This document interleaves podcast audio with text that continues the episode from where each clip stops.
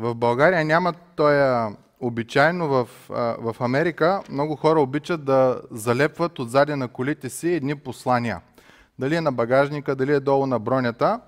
И обикновено са едно изречение, нали, такива съвсем кратки послания. Едно нещо, което ми направи впечатление веднъж като бях там, докато учех, беше следната фраза. Решението на проблемите в света няма как да дойде от умовете на тези, които са създали тези проблеми. Пак ще го повторя. Решението на проблемите в света няма как да дойде от ума на тези, които са създали тези проблеми. С две думи, кашата, която ти си забъркал в твоя живот, ти сам не можеш да я оправиш. Нямаш такава сила. Кашата, ние се си мислим, о, ние говорим за политици, за военни, за такива неща. Не, не, не. Говорим за тебе и, и за мене. Помощ трябва да дойде отвънка. Помощ трябва да дойде от един, който е всесилен и всевластен. Словото е категорично, че решението на проблема не идва от човек, а идва от Бог, който става човек. Бого човек, нашия Господ и Спасител Исус Христос. И четейки Библията, дано я четете, още в първите страници се описва какъв е проблема на този свят. Защото всички знаем, че има нещо, което не е наред.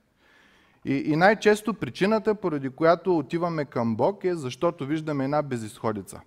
Пробвали сме абсолютно всичко, обвинили сме всички, които са около нас и накрая като свърши да обвиним другите около нас и остава едно единствено нещо, което да е виновно.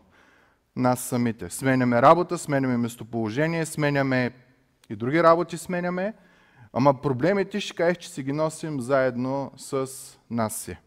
Библията нарича този проблем още в първите страници грях. Фразата дори, която ние знаем като християни е грехопадение, падане в грях. И когато човек падне в грях, то няма излизане от него, освен ако не дойде помощ отгоре. От той, който е създал живота. Един автор казва, решението на проблема на човечеството няма да дойде от философия, няма да дойде от човешки религии, няма да дойде от економически ръст, няма да дойде от политика, няма да дойде от медицина. Решението ще дойде от Бог, който ще стане Бого-човек и ще се пожертва заради човека, за да може човека да бъде спасен. Само това е изхода, мили брати и сестри. Друг, друг няма. Пробвали сме в историята, ако се интересувате от история, всяка една форма на управление. И от анархия, където всеки прави каквото си иска, това само като чуем тая фраза, разбираме, че, че не става. И от демокрация сме пробвали, и от тирания сме пробвали, и от диктаторство сме пробвали, и комунизъм сме пробвали, и капитализъм сме пробвали, и социализъм сме пробвали. Всяко едно нещо, защото проблема не е в системата, а е в човека. Затова, когато Господ Исус Христос дойде на тази земя, Той дойде за всеки един човек. Той не дойде за капиталистите, защото са грешни да им помогне. Той не дойде за комунистите, защото са грешни да им помогне. Той дойде в основата, в корена на проблема. Твоето и моето сърце. И това е, може би, най-голямата благодат, която на човек се е давала някога. Библията казва, че тая личност, наречен Спасителят, защото ние имаме нужда от спасение, имаме нужда от решение на този проблем, е последният Божий пророк. Последният, който ни казва Божиите думи и ни изявява Бог такъв, какъвто е в най-голямата пълнота – Книгата Еврей казва в преди, в предишни времена, Господ чрез пророци и такива неща явяваше себе си и волята си и делото си, но накрая дойде Неговия Син, нашия Господ и Спасител Исус Христос, което показва, че Той е един вид последния пророк. Също така Той е последният първосвещеник. Ако си спомняте, ролята на първосвещеника беше да е посредник между Бога и човека. Един път в годината целият Израел се събираше в пред храма, заковаше се едно животно и тая кръв само един човек можеше с нея да влезе в светая светих, най-святото място, да се помоли за прошка на греховете на хората. И там имаше едно място, наречено място на умилостивение. Значи как да си го представим? Представете си кивота, Господния ковчег, в който се намират десете Божии заповеди. Образно казано, закона. И когато Господ гледа отгоре върху закона, той вижда, че закона е нарушен. Хората го нарушават. Няма какво да се лъжем, не сме цвети за мерисане, нарушаваме го дори в най-добрите си намерения. Това, което обикновено правиме, обвиняваме абсолютно всички други, но Бог гледа на сърце. Нали, там лъжа няма, там измама няма. Бог знае точно къде ти е проблема. И на това място на умилостивение, свещеникът, изказвайки молитвите си за прощение на греховете на хората в, в Израел, изливаше и кръвта на това животно, което беше убито като жертва, изкупителна жертва. Вместо хората да бъдат убити и наранени, животното беше наранено. И сега вече Господ, когато поглежда закона, който е нарушен, той го е виждал, образно казано, през кръвта на животното, което беше пролято, е, което беше убито. И Бог прощаваше греха на израелтяните. Библията ни казва, че Исус Христос е първосвещеник, ама от друг вид.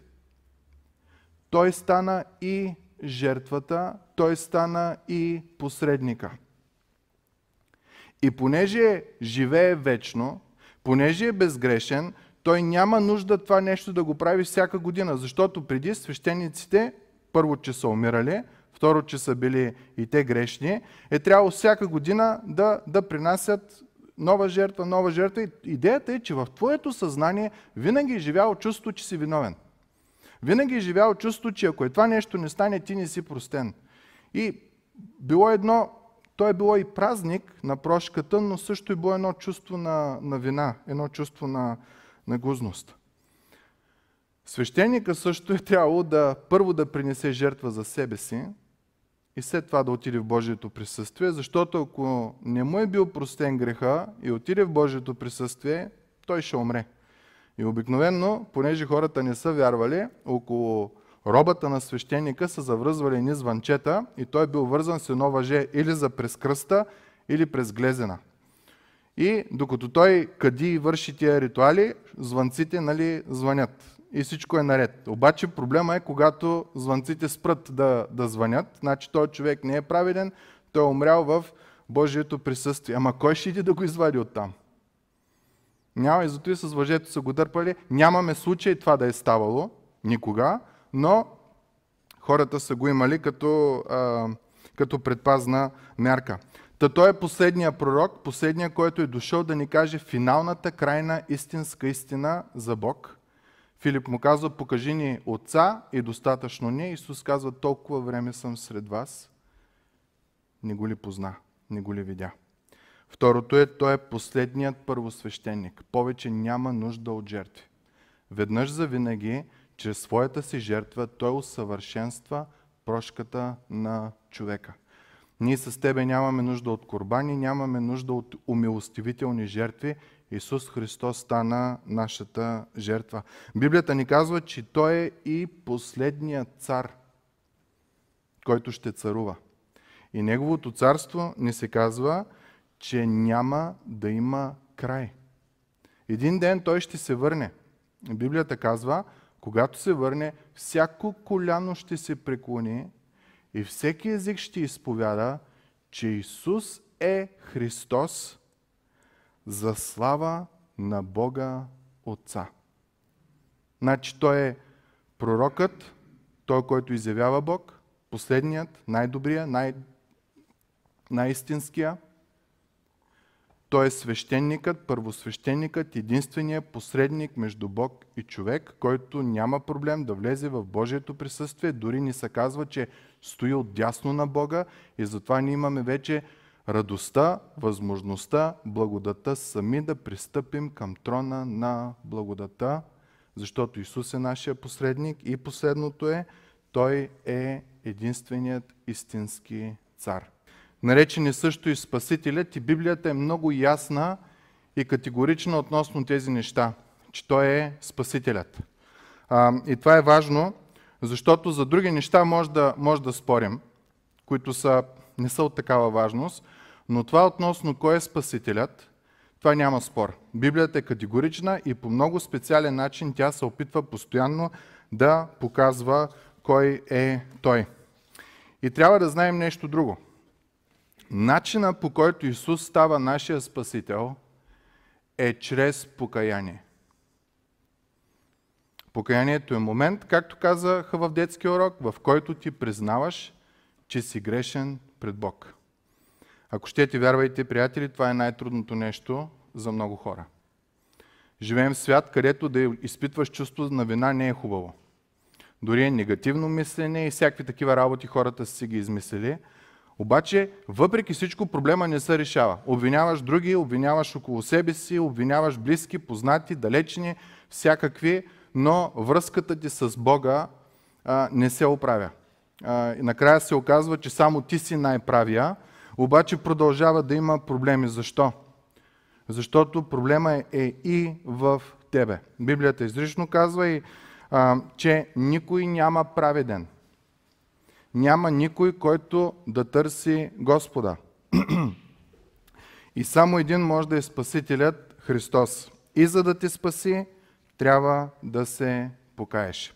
Ще ви моля да отворите на Евангелието на Матей, глава 1.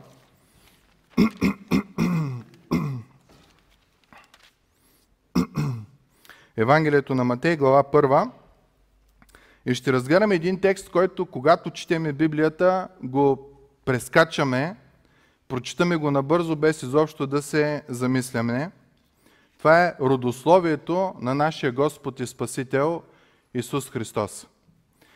И това е много важно да, да осъзнаем, защото за нас родословието може да не е толкова важно – но в културата по това време, в днешно време, аз съм чувал мисионери, които са били в тия източните страни, близки около Израел, където той казва, ние почваме по всякакъв философски, богословски, исторически начин да показваме, че Исус е Божия син, че Исус е от рода на Давид, че Исус е от рода на Авраам и тия неща, че Той е най-великия, те вика стоят и нищо не разбират.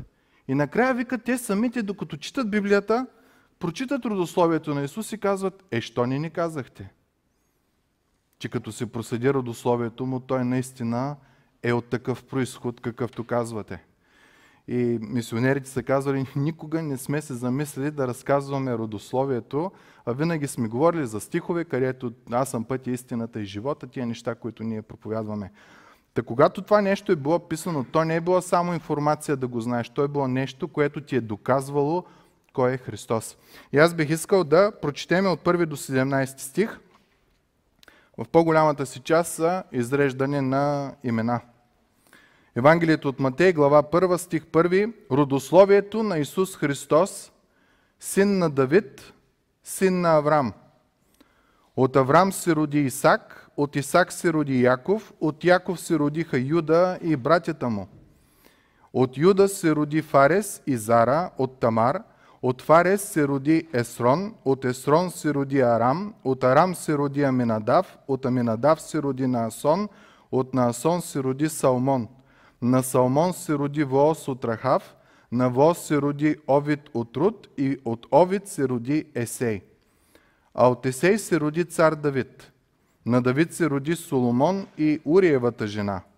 От Соломон се роди Ровоам, от Ровоам се роди Авия, от Авия се роди Аса. От Аса се роди Йосафат. От Йосафат се роди Йорам. От Йорам се роди Озия. От Озия се роди Йотам. От Йотам се роди Ахаз. От Ахаз се роди Езекия. От Езекия се роди Манасия. От Манасия се роди Амон. От Амон се роди Йосия. От Йосия се родиха Ехония и братята му по времето на преселението във Вавилон – а след преселението в Вавилон, от Ехония се роди Салатил, от Салатил се роди Зоровавел, от Зоровавел се роди Авиуд, от Авиуд се роди Елиаким, от Елиаким се роди Азор, от Азор се роди Садок, от Садок се роди Ахим, от Ахим се роди Илиуд, от Илиуд се роди Елиазар, от Елиазар се роди Матан, от Матан се роди Яков, от Яков се роди Йосиф, мъжът на Мария, от която се роди Исус, който се нарича Христос. И така, всички родове От Аврам до Давид са 14. От Давид до преселението в Вавилон 14 и от преселението в Вавилон до Христос 14 рода.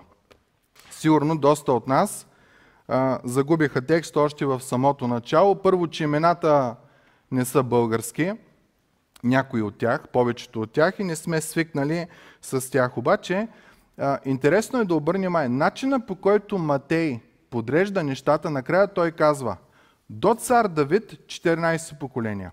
От цар Давид до пленяването от вавилонците 14 поколения и от покоряването на вавилонците до Исус Христос 14 поколения. Библията знаем, че цифрата 7 е много значимо число. Бог създаде света за 6 дена и на седмия си почина. И заповяда на своя народ евреите да спазват седмия ден като ден за почивка. Нарича се шабат на, на еврейски. Думата означава почивка. А, като идеята е да си спомниш, че има един ден, който е специален. Та думата 7 е много, много значима в Библията. Матей тук описва три пъти по 7. 14, 14, 14. Не три пъти, 6 пъти, извинявайте. И с Исус Христос започва новото поколение, седмото поколение, съвършенното поколение. И в течение на Библията, ако сте слушали проповеди, в християнството се изпълва цялата Божия пълнота чрез Господ Исус Христос. Та, един вид ние днеска сме част от това седмо поколение на нашия Господ и Спасител Исус Христос. Обаче, защо Матей описва тези неща? И мисля, че ще е хубаво да ги разбереме, защото а, са описани по страшно а, детайлен начин. Примерно ще ви дам пример. Ако вашия телефон го заключвате, имате ли парола на вашия телефон? Или сим картата има пин, нали така? Един код, който трябва да вкараме. И ако три пъти го объркаме, после трябва да вкараме един друг код, който се казва PUK код. Един сейф, за да го отворим, трябва да има комбинация от цифри, нали така? Не може каквито си искаш цифри да сложиш и да се изпълни. Матей тук ни казва, че Бог така е подредил човешката история, че трябва да се случат точните неща в точния народ, в точното семейство, в точното племе, в точния град, за да може Спасителят да се роди. За да може той да бъде този, който се ражда. Примерно на моя телефон, ако паролата е 2, 3, 4, 5, първата цифра трябва да е 2. Не може да е която аз искам цифра. Трябва да е 2, за да се отключи. Втората трябва да е 3. Не може да е 5, не може да е 10. Та, идеята е, че Бог сам от началото на създанието на света определя параметрите, които ние можем да следиме, или хората по това време, за да се разбере, че Христос е точно, че се изпълняват точните неща, от които произлиза само една единствена личност. Сигурно ви обърках, обаче нека да погледнем към самия текст. Надявам се, че може да стане по, по-ясно. Няма да разглеждаме всички имена. Обещавам ви това. Това са 44 имена. Ние може цяла година да, да прекараме. Ще разгледаме тия, които са по-важни и са по-познати на нас като, като история. Стих първи започва така. Родословието на Исус Христос, син на Давид. Царска титла. Давидов сине, сине Давидов е титлата, която се дава на всеки един който е цар.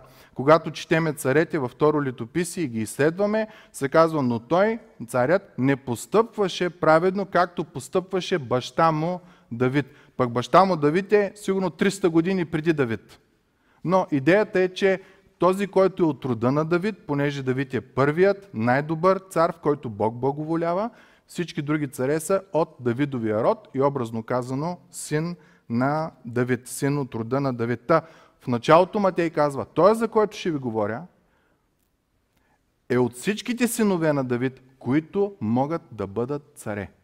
И ние знаем, от всичките му царе, всичките му синове, само чрез Соломон тръгна царската титла. Второто нещо, което ни се казва в стих а, първи е син на Аврам. Някой знае ли нещо за Аврам? Какъв е той? Баща на коя нация, на кой народ? На еврейския народ, точно така.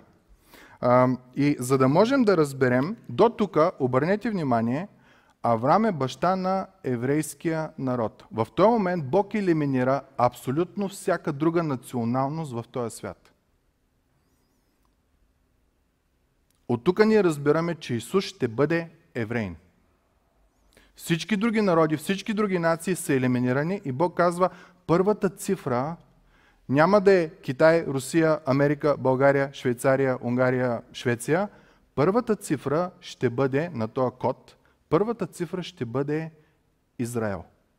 Ще дойде от Израел и започва с Аврам, който е баща на еврейския народ.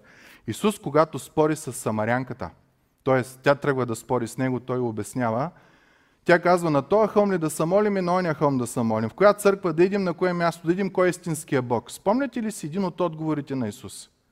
Спасението е от евреите.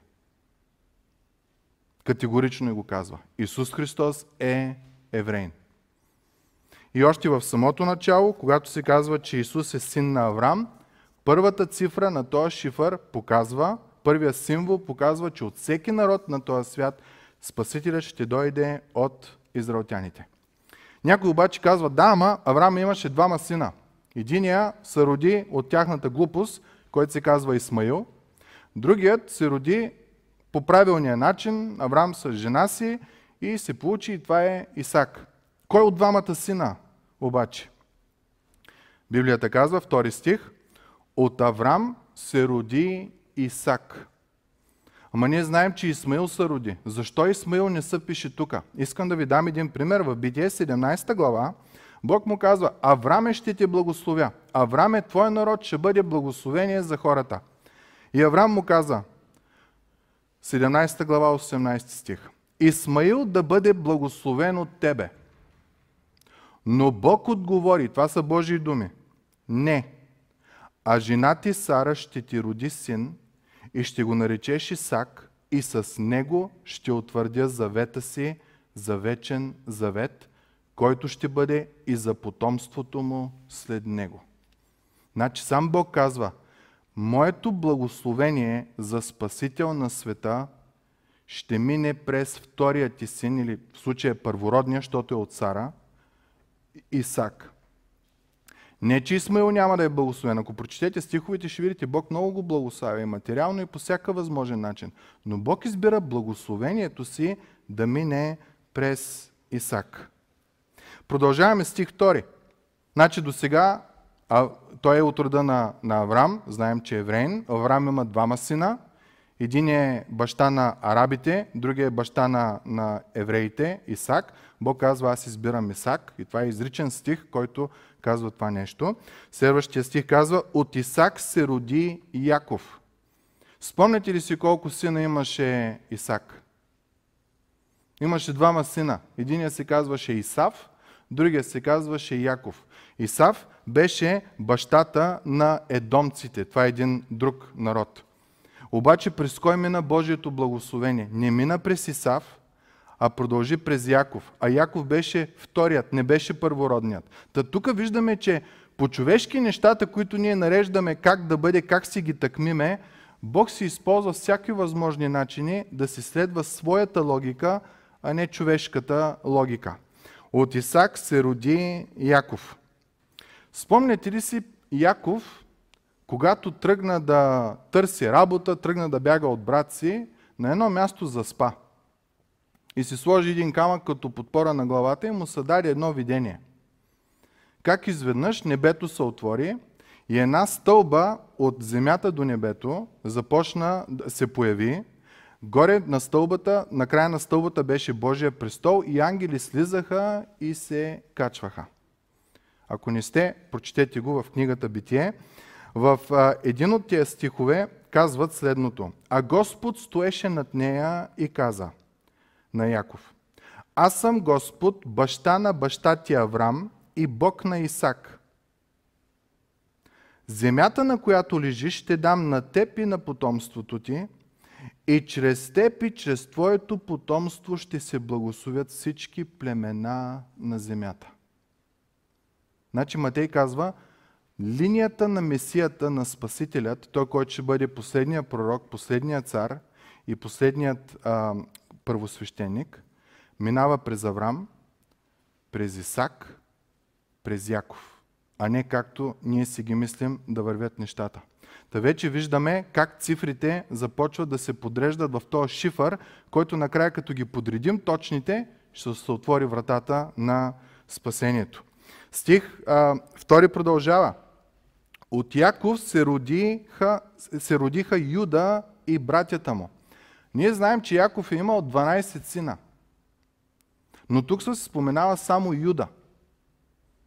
Въпросът е защо не е избрал от останалите.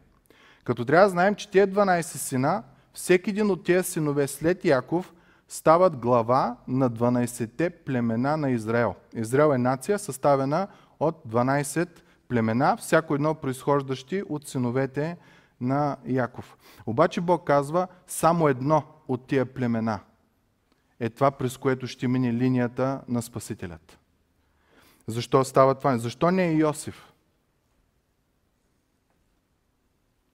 Та Йосиф беше той, чрез който Господ, когато дойде, дойде глад на земята, той прибра баща си Яков и 12-те си братя и имаха и ги отърва от, от злото, от, от глада. Защо не Моисей? Толкова велика личност. Да, ама Моисей беше от друго племе, от племето на Леви, на един от другите братя. Защо не е Самсон? Много красив, много силен, малко глупав, ама красив и силен. Защо не е от него? Ми той е от племето Дан.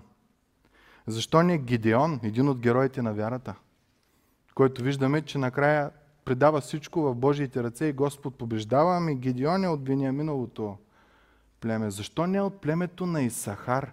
Защото ни се казва, че от това племе хората са били най-мъдрите и са разпознавали времената и са казвали на Израел как да действа, когато дойдат трудни времена. Не знаем. Но знаем едно, Бог избра от всичките племена племето Юда. То до този момент виждаме. В Исак Бог избра народи, идващи, които не са от Исмаил, а са от Исак, от сина на Авраам. Разбирате ли? Първото. Второто нещо, което виждаме е, Бог избира Яков, а не Исав. От Яков, от 12-те синове, той избира само един, през който да мине линията на, на Месията. И това е Юда. И как, вижте какво обещание Господ дава на Юда. Намира се в Битие 49 глава, стих 8. Яков събира 12-те си сина и ги благославят, това правят бащите, благославя всеки един от децата си с Божиите благословения. Това е много важно да не забравяме като бащи да благославяме децата си стига до Юда. И чуйте какви думи в стих 8 на глава 49. Юда, Юда, тебе ще похвалят братята ти, т.е. ти ще бъдеш на почет в целия Израел. Ръката ти ще бъде на врата на неприятелите ти, синовете на баща ти ще ти се кланят. Т.е. ти ще бъдеш племето, издигнато над другите и другите племена ще ти се кланят. И обяснява защо. Млад лъв е Юда, от плячка си немой си се въздигнал. Легнал е и се е разпрострял като лъв и като лъвица, кой ще го предизвика. Идеята е един лъв, когато си е хванал плячката, ти не можеш да иш да го дразниш. Той тогава е най-разерен, защото храната е пред него. Не можеш да отидеш да му взимаш плячката. И тук се казва, че Юда ще бъде като млад лъв, ще бъде един, който няма да позволи никой да го победи. В Откровение на, апост... на Йоанн му се дава едно видение с едни ам, печати, които трябва да бъдат отворени, за да се види какво пише в тях. Нали знаете, на свитък с восъчен печат отгоре. Обаче се казва, че не се намери достоен, който да ги отвори. И Йоан почва да плаче. Обаче тогава идва един от старците, които са в това видение и казва, не дей да плачеш, ето лъвът, който е от Юдовото племе, който е Давидовия корен, победи, за да разгъне книгата и да разпечата нейните седем печата. Исус Христос е отъждествен с лъвът на Юда, който в Битие се говори, че млад лъв е Юда. Стих 10 на 49 глава на Битие. Продължава благословението. Няма да се отнеме скиптъра от Юда. Скиптър това е царската, царската пръчка, която те обикновено носят. Символа на, на власт. Няма да се отнеме скиптър от Юда, нито управителен жезъл от сред краката му, докато дойде сило и на него ще се покорят племената. Тоест, тук казва, от Юда ще тръгнат царете на Израел. Всичките племена ще се кланят на тези царе. Това е много важно да го, да го осъзнаем. А, и оттам ще дойде един цар, който никога няма да може да бъде отнето неговото ръководство. Никога няма да може да бъде отнета неговата власт. И ни се казва защо. Докато дойде сило. Значи ние това няма да го разберем какво означава, освен ако не влезем в някой речник и не разбереме какво означава думата сило. Думата сило означава този, който трябва. Значи Бог ще даде управителния жезъл на племето Юда. И ние виждаме всички царе, които са в Юда, са от племето на, на Юда. И този жезъл ще се предава от цар на цар, от цар на цар, докато не попадне в един сило, който трябва да дойде и вече никой няма да може да го отнеме от него. Симеон, когато благославя Исус в храма, казва следното. Царството му няма да има край. Това няма да е като Римската империя, която хиляда години имаше и после няма. Няма да е като египетската, египетските фарони, които 2000 години ги имаше и после ги няма. Няма да е която и да е друга империя ние да си харесаме, която вече я няма или ще няма да има. Тук се казва, че ще дойде един, който ще поеме цялата власт в себе си. И накрая завършва стиха, и на него ще се покоряват племената, т.е. народите. В предния стих казват, другите братя ще се кланят на теб, евреите ще се кланят на теб. В този стих казва, че целият свят ще се кланя на тебе. Стих 11 на 49 глава казва, като връзва за лозата оселчето си и за отбраната лоза. Тук ни се показва метафорично какво блаженно царство ще бъде. Какво означава тая фраза? Да вържиш магарето на лозата, на отбраната лоза. В съвременни термини е да вържите вашето куче за мръвката на прасето, което сте купили. Какво ще я направи то? Ще изде. Това ръководство на този цар на сило, който ще дойде, който трябва да бъде, което царство няма да има край, ще бъде толкова блаженно, че магарето ще е толкова спокойно, че когато го вържеш не само за лозата, най-скъпата лоза, отбраната лоза, то няма да тръгне да я унищожава. Такова плодородие и блаженство ще има в това царство. Та, Бог избра Аврам от всичките хора и нации на света. Аврам е бащата на евреите. От всички народи Бог избра еврейския народ, през който да дойде Спасителят. Авраам имаше двама сина. Исмаил и Исак. Бог изрично каза, няма да е през Исмаил, ще бъде през Исак. Което между другото означава, когато Бог избира Авраам, т.е. само еврейския народ, а не от другите, това означава, че всяка друга религия също не е спасителната религия. Само тая, която ще произлезе от Авраам. После неговия син Исак има двама сина. Исав и Яков. Бог казва, през Яков ще мине благословението. Та виждате ли колко специфичен е Бог, когато казва откъде ще дойде Спасителят. И когато Матей споменава това родословие, хората, които знаят Стария Завет, защото тук аз ви цитирам постоянно Стария Завет, те ще си кажат накрая, хм, наистина е така. И като завършиш накрая, ако си от уния народи, ти ще кажеш, той наистина е Христос. Той е Спасителят, Той е обещаният. На Авраам Бог му даде обещание, от Твоя потомък ще се благослови целия свят. На Исак Бог даде обещание, от Тебе ще се благослови целия свят. На Яков, когато видя това видение с стълбата, ангелите, качващи и слизащи, казва, че от тебе ще се благословят всички племена на земята. Виждате ли как Бог при всяка една ситуация дава това уверение, че ти си от рода, от който ще дойде благословението на света. После виждаме Юда. От всичките синове на Яков, Бог избира само Юда. И тук той описва. Юда ще бъде цар. И от неговия род ще дойде един цар, който като му даде жезъла да управлява, никой няма да може да го помръдне. Неговото царство няма да има край. И казва, всички ще му се покоряват и неговото царуване ще бъде блаженство. Магаренцето или ослето ще бъде вързано за отбраната лоза. Ще бъде едно блаженство и радост. Стих 3. Продължаваме нататъка. На Юда се родиха Фарес и Зара от Тамар.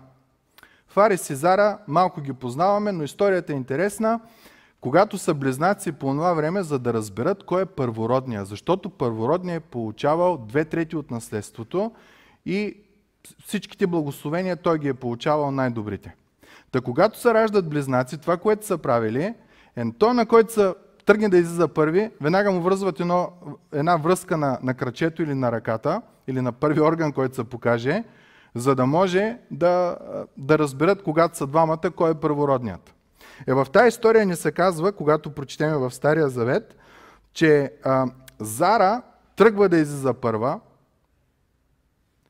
първи, извинявай, това е мъжко име, тръгва да излиза първа, те тръгват да връзват на крачето, обаче крака се прибира и излиза Фарес. И всъщност Фарес става първородния. Но интересното в тази история е майката, Тамар. В оная култура, може би и в нашата култура, всеки си проследява родословието, кой на кой е баща. Майката много ние споменаваме.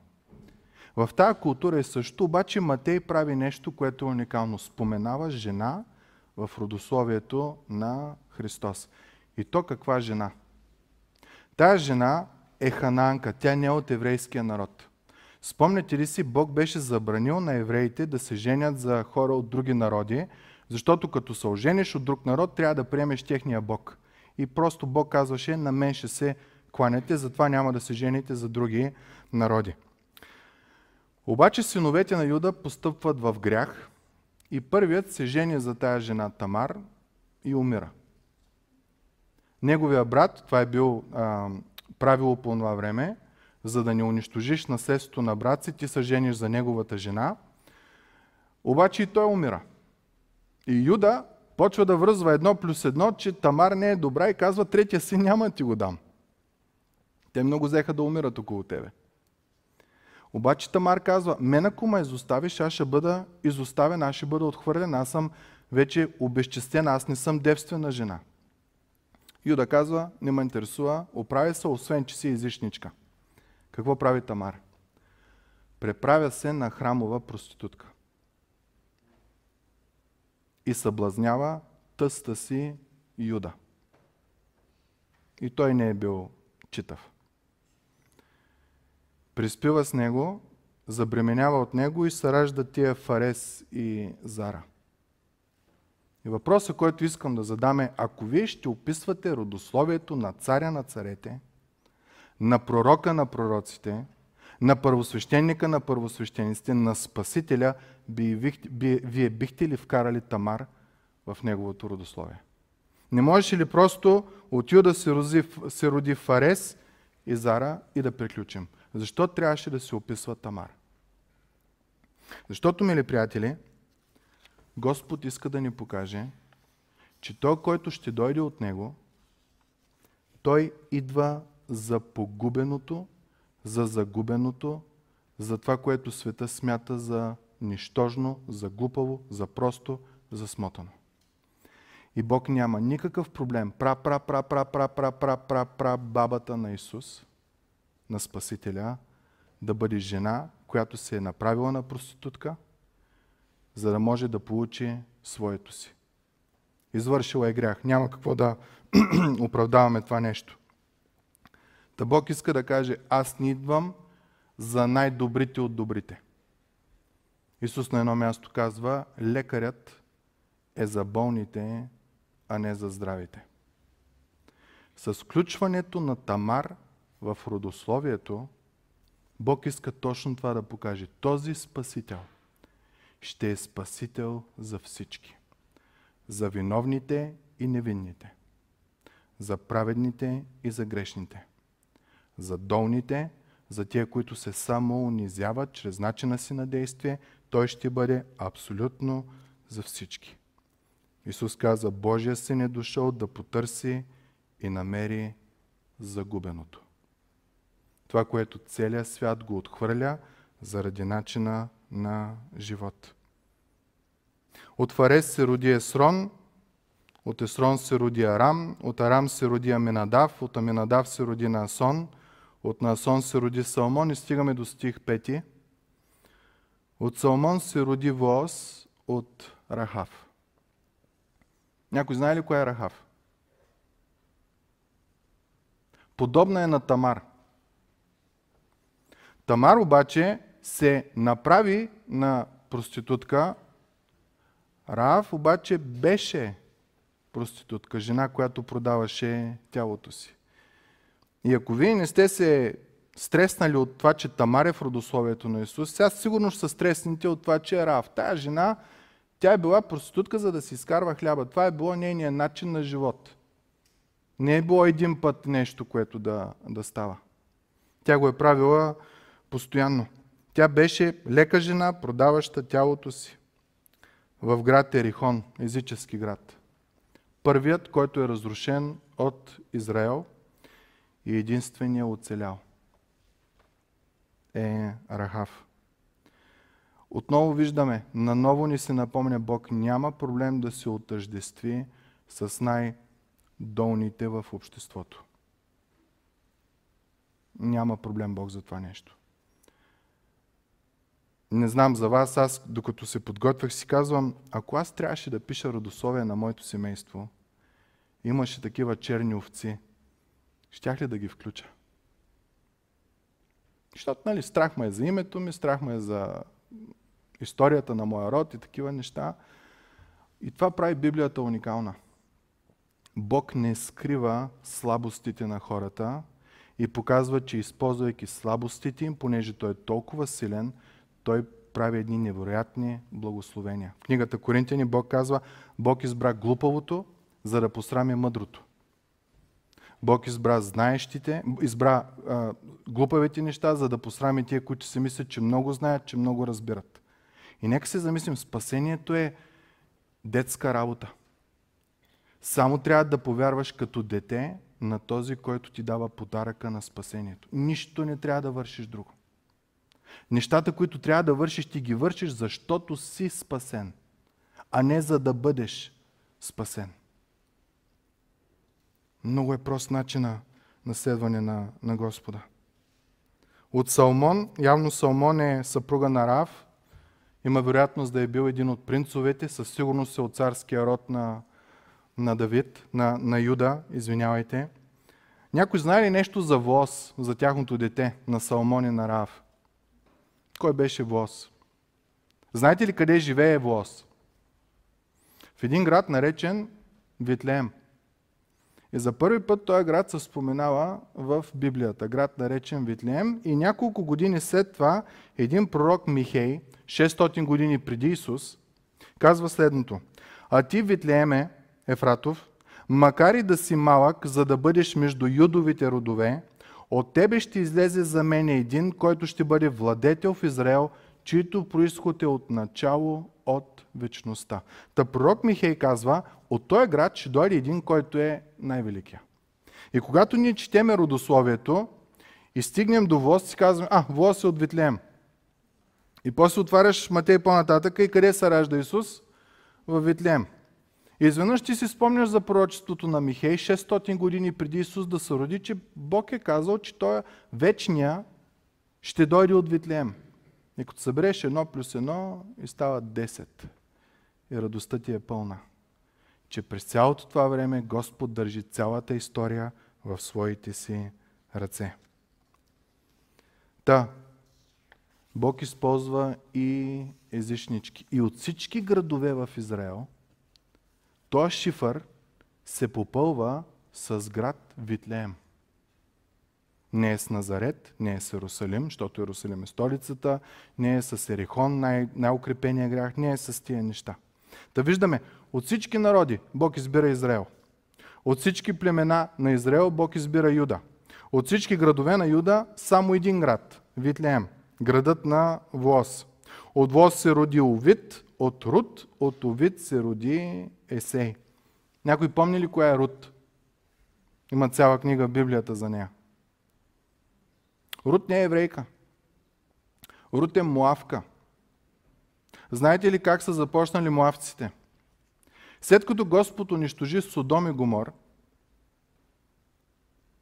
Лот, заедно с своите си две дъщери, жена му, спомняте, се обърна назад, защото имаше желание към този предишния начин на живот. Бог е превърна в стълб от сол. След това беше Лот с неговите си дъщери. Бяха в една пещера скрити и едната от дъщерите каза на другата, ние тъй като гледаме, вече сме стари, мъже няма да имаме, дай да преспим с татко. Уху. В родословието на Исус. Представете ли си? Дай да преспим с татко, опиват го и двете влизат една след друга и дават началото на два рода. Едните се казват амонците, другите се казват муавците, за които Господ излишно забранява да нямат дял от Божия народ. Второзаконие казва амонец и муавец да не влиза в Господното събрание. Рут е муавка. Муавка обаче, ако прочетеме книгата Рутива, окоръжавам, те са мисля 4-5 глави, страхотна история. Тя отива, почива мъже, отива с майката на нейния мъж, с нейната свекърва, отива при нея, Ноемен, точно така, и казва, където си ти, там съм аз. Твоя Бог ще бъде мой Бог, твоя народ ще бъде мой народ. А тя може да си каже, ами отивай си там при твоите си хора, аз съм млада, имам си живот. Тя дори Ноеми ни казва това нещо. Ма не дей да идваш при мен, аз съм стара, еди какво си. Но Господ, поради голямата си милост, взе една муавка от тия грешните, които Бог е забранил да имат достъп до Божия, до Божия храм. И от нея се роди една личност, наречена Есей.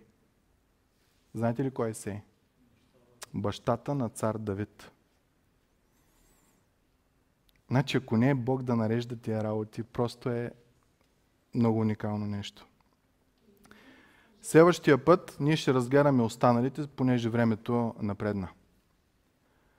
Но идеята на родословието на Матея е да се покаже, че Спасителят ще бъде точно определена личност, една единствена в целия свят и тя ще бъде тая личност, която попълва всичките символи на кода, който отключва сейфа. И първото от Аврам, той ще бъде еврейн, от никой друг народ. Второто беше от двамата сина на Аврам, ще бъде от Исак, няма да е от Исмаил.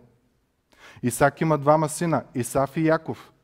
Бог казва, чрез Яков, не чрез Исав. Исав е едомците, Яков се продължава евреите.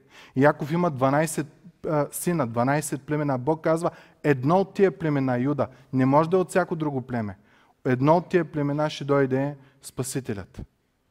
Там вече историята виждаме, че Рут, Воз, Тамар, Господ по всякакъв начин постига своите си цели. И това, което разбираме, дори града се споменава, който ще бъде роден Спасителят. Та когато ти набереш всичките тия символи и те са правилните, сейфа ще се отвори. И ще дойде най-голямото богатство на този свят и в твоя живот. Нашия Господ и Спасител Исус Христос. Днеска стигнахме до първите 14 поколения. Следващия път ще разгледаме останалите 14. Нека Господ да ни благослови и да осъзнаем, че Бог е богат на милост. Той си прави нещата по своя си начин, но не не оправдава хората. Той е милостив, той е грижовен. Имаме грешници, имаме грешнички. Юда се омаза, Тамар се омаза, Раав се омаза. Рут от какъв род произлиза, за Господ тия неща нямат, нямат проблеми. Той изцерява, той благославя Има една фраза, която на мен много ми харесва. Той е дърводелец. И поправя. Щупеното, изкривеното и го възстановява. Ако твоят живот днес е изчупен, изкривен, ако си осъзнал, че белята, в която се намираш, е от тебе и няма управия, съветвам те да спреш да обвиняваш другите, защото с една ръка не можеш да пляскаш. Трябва две ръце. Защото в момента, в който ти осъзнаеш, че ти си грешен, че ти нещо не е, в тебе, не е наред в тебе, че ти си в грях, тогава Бог представя пред тебе Спасителят Христос. И тогава идва радостта му, мира му, благодата му и всички тия неща, за които ние се радваме, когато четеме Библията. Първата стъпка е покаянието. Дали си като Тамар, дали си като Юда, дали си като Яков, от грешни по-грешни, няма значение. Господ е дошъл да спаси и избави грешниците и загубените. И Бог избрал обикновените неща, за да посрами мъдрите. Спасението е детска работа. Трябва да повярваш с цялото си сърце и да възлюбиш този, който ти е дава този подарък. Господа ни благослови. И това време на Рождество, то ще е малко странно това Рождество. Няма да може да имаме тези събирания, които обикновено сме имали, сценки няма да имаме, детски. Говоря за програмата на църквата, сигурно и във вашите домове ще бъде малко по-странно. Но едно нещо остава. Причината на Рождество. Раждането на нашия Господ и Спасител Исус Христос. Най-големия подарък на света. Всяко друго може да се промени, но това не може. Библията е категорична. Един Спасител има. И това е Исус Христос, Божия Син. Нека да се помолим. Отче святи и праведни, молим Те Боже за братята и сестрите в нашата църква, които страдат с, ам, от всякакви вид заболявания и това новото, което е Господи. Молим, Татко, да бъдеш с тези, които са под карантина и може би се притесняват дали имат или нямат това заболяване. Молим Ти, Господи, да бъдеш с всички Господи, които имат нужда от Твоята милост, от Твоята грижа, от Твоето изцерение, от Твоята благодат, от Твоята прошка, Господи. Ако ние можем да бъдем инструментите на Твоята любов към тях, Господи, отвори ни сърцата. Боже, давай ни също и мъдрост да се пазим, да не бъдем за присмех на другите, и нека, Господи, Твоето име да бъде прославено във всичко това. Благодарим Ти, Боже, че и в това изборяване на имена ние може да видим колко си уникален, колко си чуден, колко си пълен с милост и благост и никога няма да ни оставиш и че използваш дори най-долните според нашите човешки разбирания, за да може, Господи, Твоята слава да бъде единствено и само за Тебе. Благодарим Ти, Господи. Нека бъде слава на името Ти. Амин.